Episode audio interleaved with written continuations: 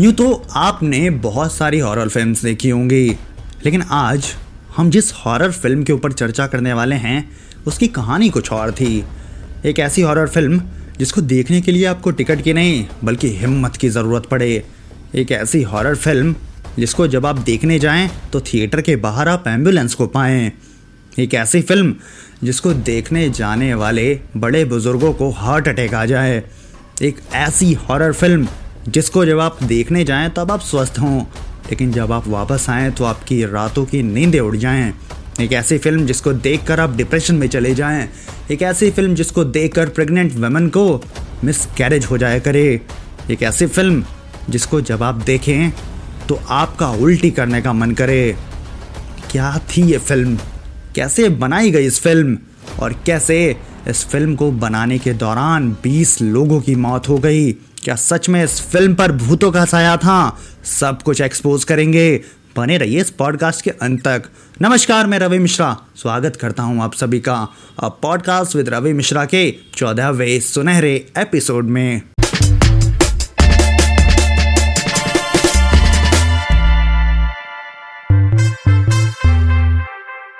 The Exorcist एक ऐसी film जो कि एक हॉरर नोवेल पर आधारित थी। जिसको लिखा गया था स्क्रीन राइटर हॉलीवुड के स्क्रीन राइटर विलियम फ्रेडकिन के द्वारा। पूरी की पूरी जो है दास्तान को मैं आपको सिलसिलेवार तरीके से बताने की कोशिश करूँगा। उन्नीस सौ उनहत्तर में विलियम साहब ने इस नावल को लिखना चालू किया।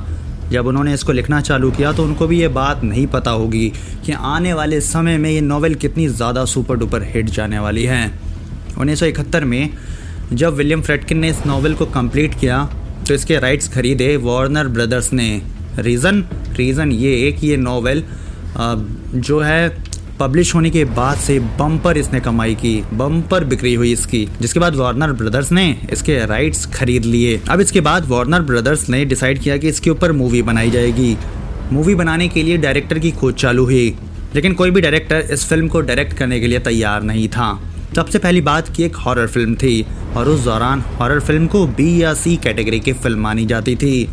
हॉरर फ़िल्म में कोई भी एक्टर काम नहीं करना चाह रहा था, क्योंकि उसमें कोई अच्छा डायरेक्टर नहीं था। बहुत ढूँढने के बावजूद कोई भी डायरेक्टर नहीं मिला। डायरेक्टर ना होने की वजह से एक्टर भी काम करने को तैयार नहीं थे। परेशान होकर विलियम फ्रेडकिन ने सोचा कि मैं खुद इस फ़िल्म को डायरेक्ट करूँगा, जिसके बाद वार्नर ब्रदर्स ने उनको डायरेक्टर बनाया। एक्टर्स की कवायद चालू हुई कि अब भाई एक्टिंग कौन करेगा? एक्टर्स के लिए नए नए एक्टर्स को मैदान में उतारा गया, जो फ़िल्म की मेन रोल थी, उसके लिए हज़ार लड़कियों की ऑडिशन ली गई, जिसमें से लिंडा ब्लेयर को सिलेक्ट किया गया। इतना सब हो चुका था। अब बारी थी शूटिंग चालू करने की। एक ख़तरनाक और जानलेवा मूवी की शूटिंग 1973 में इस फ़िल्म की शूटिंग शुरू होती है। फ़िल्म के डायरेक्टर विलियम फ्रेडकिन के लिए पहली फ़िल्म थी एज अ डायरेक्टर बहुत सारे एक्टर्स और एक्ट्रेसेस के लिए भी ये फ़िल्म पहली ही थी। सब पे दबाव था कि सबको अच्छा प्रदर्शन देना है। अब तक किसी को ये नहीं मालूम चला था ये फ़िल्म उनके लिए कितनी ज़्यादा शापित साबित होने वाली है। फ़िल्म की शूटिंग शुरू होते ही अगले कुछ ही दिनों बाद एक शूट चल रहा था, एक सीन का शूट चल रहा था, जिसमें लिंडा ब्लेयर के रूम में भूत का शूट होना था। तभी एक चिड़िया आती है और सेट पर लगे इलेक्ट्रिक सॉकेट बॉक्स में अपना मुँह मारती है, जिसके बाद वहाँ पर एक शॉर्ट सर्किट होता है और जिस वजह से पूरे सेट पर आग लग जाती है। अफरा तफरी का माहौल था। आनंद फानन में जो क्रू मेंबर्स थे और एक्टर्स थे उनको साइड किया जाता है। लेकिन आग इतनी भयावह थी कि नौ लोगों की जान लेकर ही चली जाती हैं। लेकिन इसमें एक इंटरेस्टिंग बात ये कि जिस रूम में भूत वाला शूट हो रहा था, उस रूम में आग का एक तिनका भी नहीं पहुँचा। ये सब देख वहाँ के एक्टर्स बहुत ज़्यादा डर गए।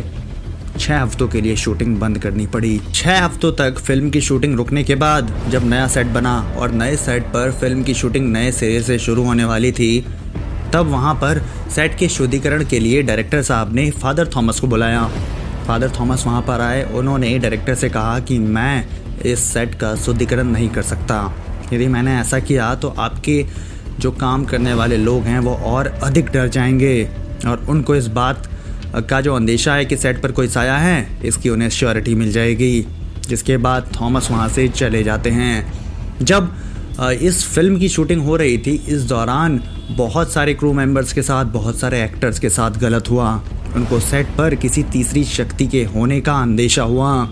बहुत सारे क्रू मेंबर्स के घर वालों की डेथ हो गई, उनके बच्चे मारे गए।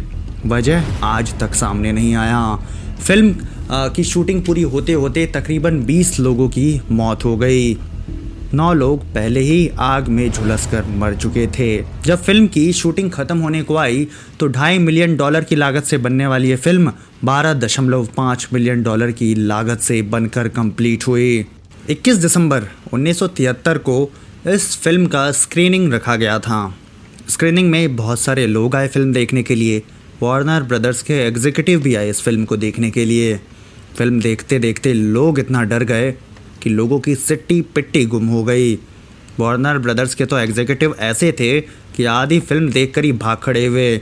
उनको वहाँ पर फ़िल्म के रिव्यू देने के लिए बैठाया गया था। लेकिन भाई, अब रिव्यू कौन देगा? जो लोग अंत तक डटे हुए थे, वो इस हालत में नहीं थे कि अब कुछ कह सकें। क्योंकि उन्होंने कुछ ऐसा अपनी आँखों के सामने देख लिया था कि उनकी बोलती बंद हो चुकी थी। पाँच दिन बाद जब फ़िल्म रिलीज़ हुआ तो फ़िल्म एक ऐसी जगह पर प्रीमियर किया गया जिसके सामने सोलहवीं सदी का एक क्रॉस चर्च था।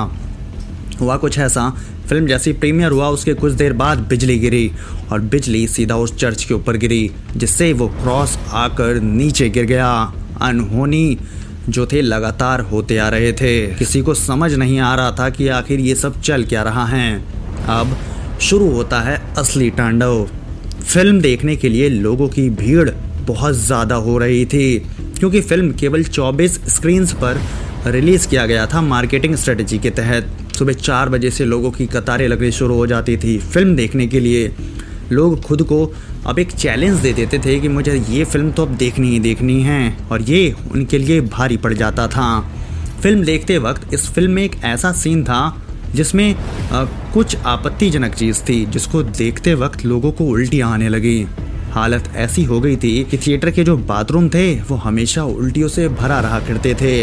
इस उल्टी की गंध को छिपाने के लिए एक स्पेशल टाइप के नमक को मंगवाया गया था, बल्कि इंपोर्ट कराया गया था, जिससे कि इस उल्टी की गंध को छिपाया जा सके। वहाँ के वॉशरूम में प्लम्बर को हायर किया गया, जो कि इस उल्टी को साफ़ कर सके। हालत इस कदर तक खराब हो गई थी। इसी फ़िल्म थी, जिसको जब आप देखने जाया करते थे तो आपकी सेहत एकदम सही, तंदुरुस्त होती थी। लेकिन जब आप इसको देख कर आते थे तो आप मेंटली खुद को अनस्टेबल पाते थे। कि कैसी फ़िल्म थी, जिसको अगर कोई महिला देखने जाए, जो कि प्रेग्नेंट हो तो उसको मिस कैरेज हो जाया करता था।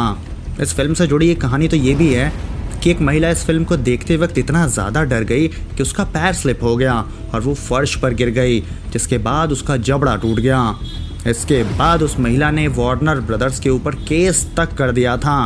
फ़िल्म इतनी खतरनाक कि थिएटर के बाहर एंबुलेंस की लाइनें लगी रहती थी। इतनी खतरनाक कि उल्टियों से वॉशरूम तक भरे रहते थे।